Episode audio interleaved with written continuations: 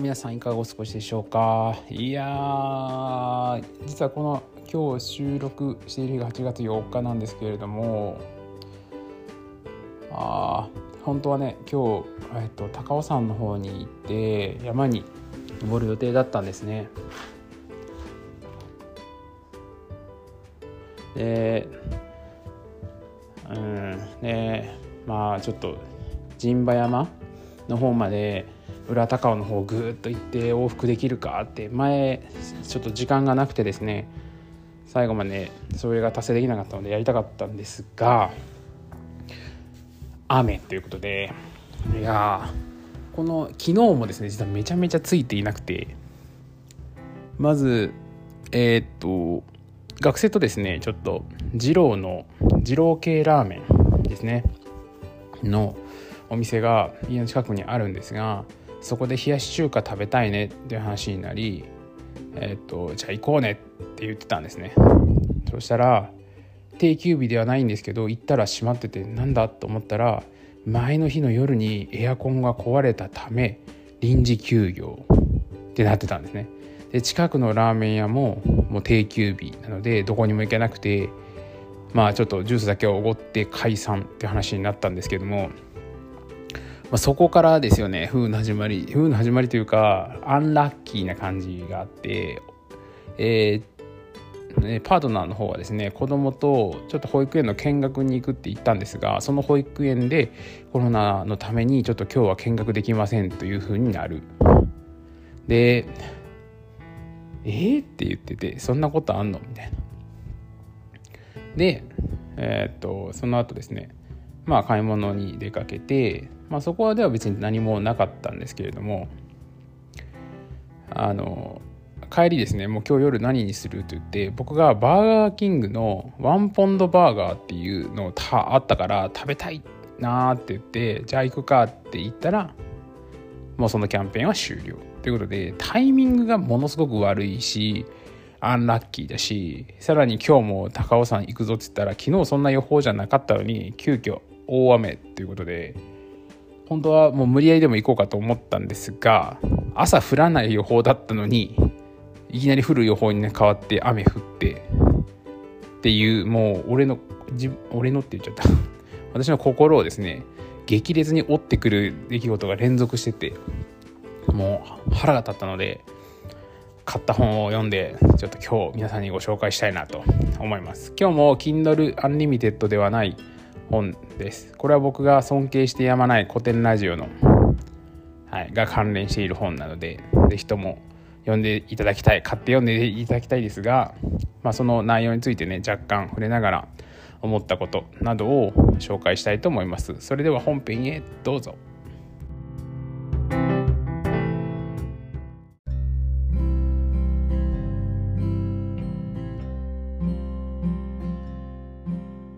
いうことで今日もやっていきましょう。大学教員のつぶやきラジオ。この番組はですね、えー、青山学院大学で助教している私がですね、えー、研究、えー、主に有機化学の研究をやっているんですけれども、その研究はライスワークとして、えー、その他の人生としての、えー、仕事、勉強をライフワークとして、え、やっている中でそのライフワークについて特に、え、お話ししていこうかなという思うそういう番組になっています。で大体がですね好きなラジオの話であったりとか本であったりとか山登りしたら山登りした話とかをしていこうかなというふうに思っているんですけど今日はですね、えー、オープニングでも言ったんですが、えー、っと本をねやけくそで本を朝から読んでまあこの後ですねちょっとコーヒーショップに行ってコーヒー飲みながらもう一冊今度は Kindle Unlimited で、えー、読んでる本を読んでやろうかなと。もうやってやろうかなと。意味がわからないあれですが、あの、やっていこうかなというふうに思っています。で、ちょっと僕自分の放送を若干聞き直してみたんですが、なんかごもっていますね。奥さんにも、あパートナーにも言われるんですけれども、あの、声がごもっていて聞き取りにくいって言われるんですが、口があんまり動いてないんですかね。ちょっとハキハキ喋ろうかなというふうに思っています。で今後ですねもっと聞き取りやすくなってきたらよかったなと思ってもらえればでまたですねちょっと若干えー、Apple Podcast の方とかですと高評価とかそういう評価ボタンがあると思う、えー、あるらしいのでそちらの方を、まあ、少しでも良かったと思ったら押してもらえるとすごく励みになります。ということで、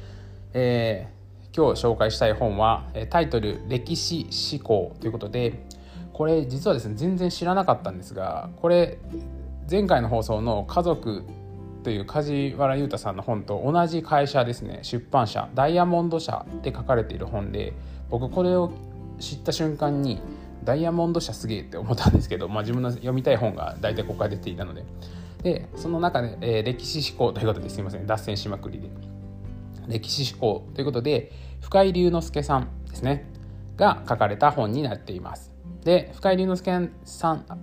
うん。神神ですね。深井龍之介さんのことについて若干もう僕よりも有名人なので僕が紹介する必要は全く持ってないかと思うんですが、えー、古典ラジオのパーソナリティですね、まあ、日本でもトップの、えー、ラジオ番組で、えー、株式会社古典の代表取締役をやられていて、え歴史のデータベースを作るということで、え会社、えベンチャーをですね経営されている方です。でえー、古典ラジオっていうのはもう僕最初なんで何で知ったか忘れたんですけれども、まあ、ポッドキャストを聞こうと思ふと思ってでその時に一番最初に聞いたのが古典ラジオだった可能性があるんですよね。なんか面白いっていうのをなんか何かで見てえなんだろうと思って見てみたんですがでこれがまあまさにハマってもう僕は古典クルーあのお金を月額サブスクで支払っているんですけどこれ別に何も見返りは求めてなくて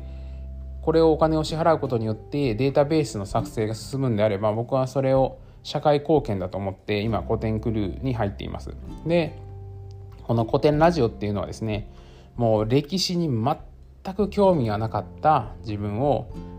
これが面白いんだってこう面白い歴史の世界に、ま引き込んでくれた番組でまあ、僕理系だって言ってるんですけど前からいろいろ言ってるんですが読書感想文が苦手であったりとかいろいろ言ってるんですが歴史も全くその年代とそれを覚える意味が分からなくて、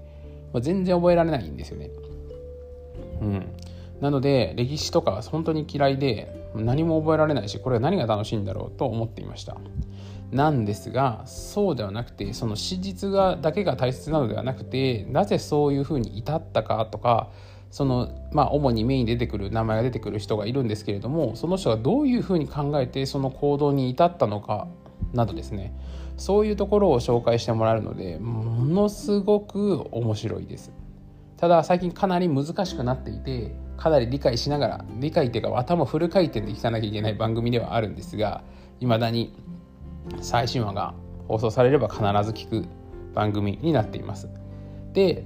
全然本の話って言いながらラジオの話してるんですけどラジオでは史実をもとにまあ知識を得られるんですね。やっぱりそのこの人がどういうふうに考えていた。だからこういうふうになった。だからこういう考え方を持ってる人間っていうのがいればこういうふうに考えられるよね。というふうに、まあ、現代でもこういうふうに考えられている理由とかっていうのは、まあ、この歴史にある。だったりとかそういう話をよくされるんですが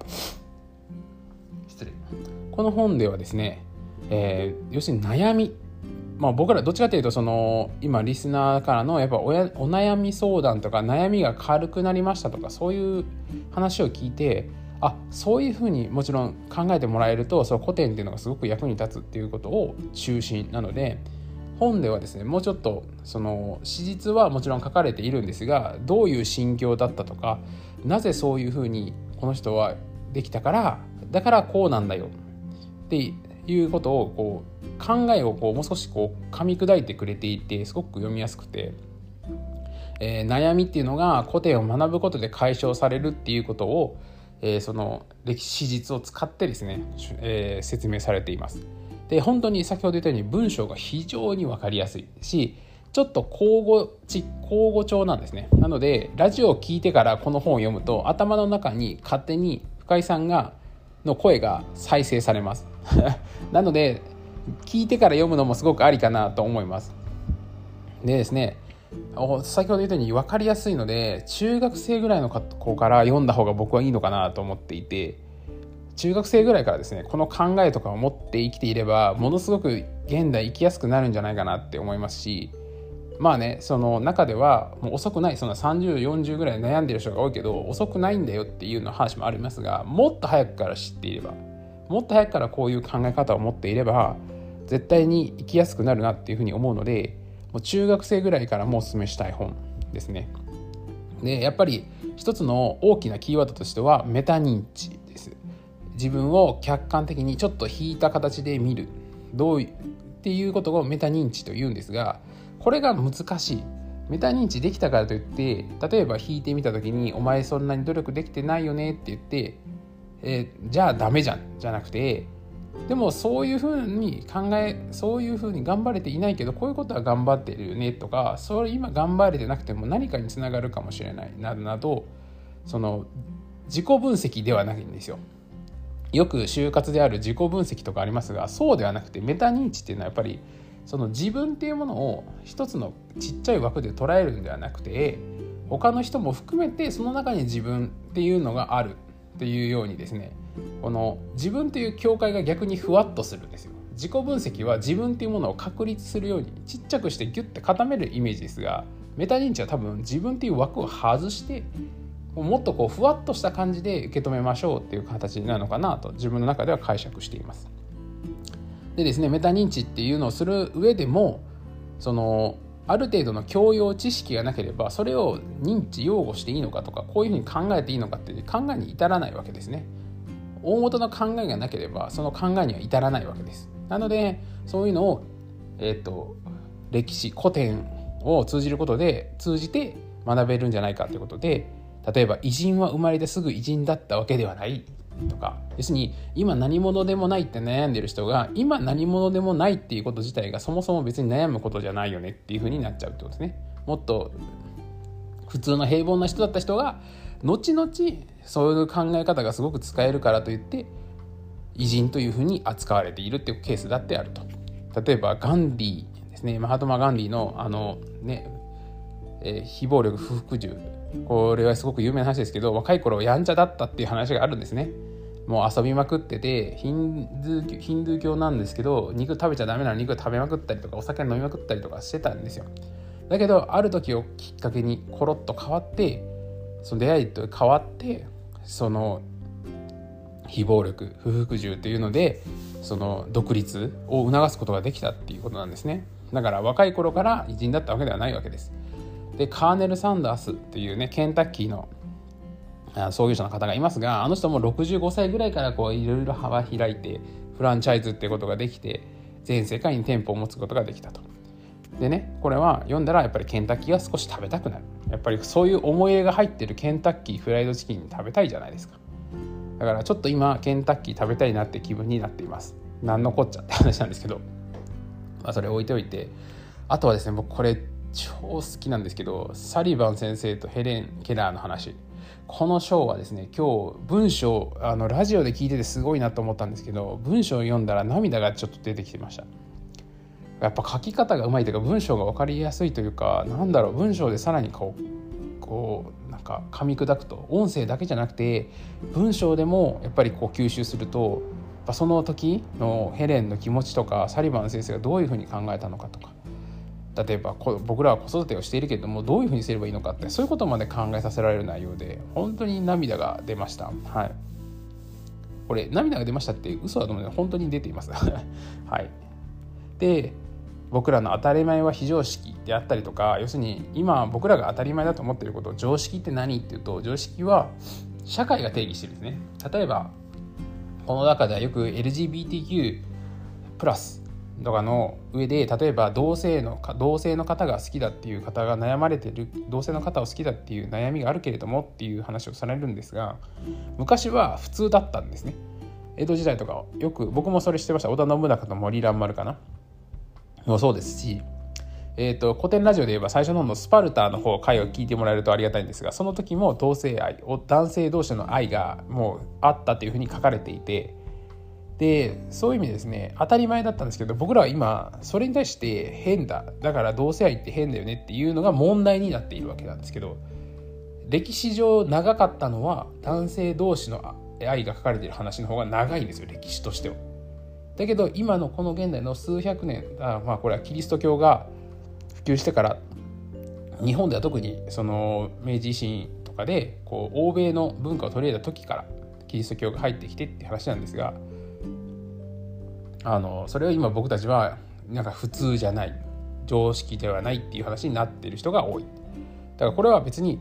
常識じゃないっていうことを疑うことが悪いわけじゃない常識じゃないっていう人が悪いわけじゃないんだと思うんですよね。だから LGBTQ+ っていうのをちゃんと理解できるかどうかっていうのはそのやっぱりそのそのそうじゃない人が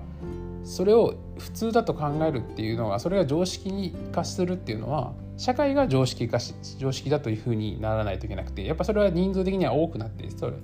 日本中がやっぱりさらにもっと浸透することによってなるんじゃないかと。僕もそういう偏見を持たないようにしようとはしていますが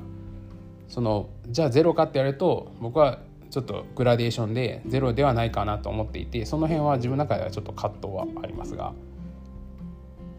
うん、でも別にその非難はしないですけどね。だけど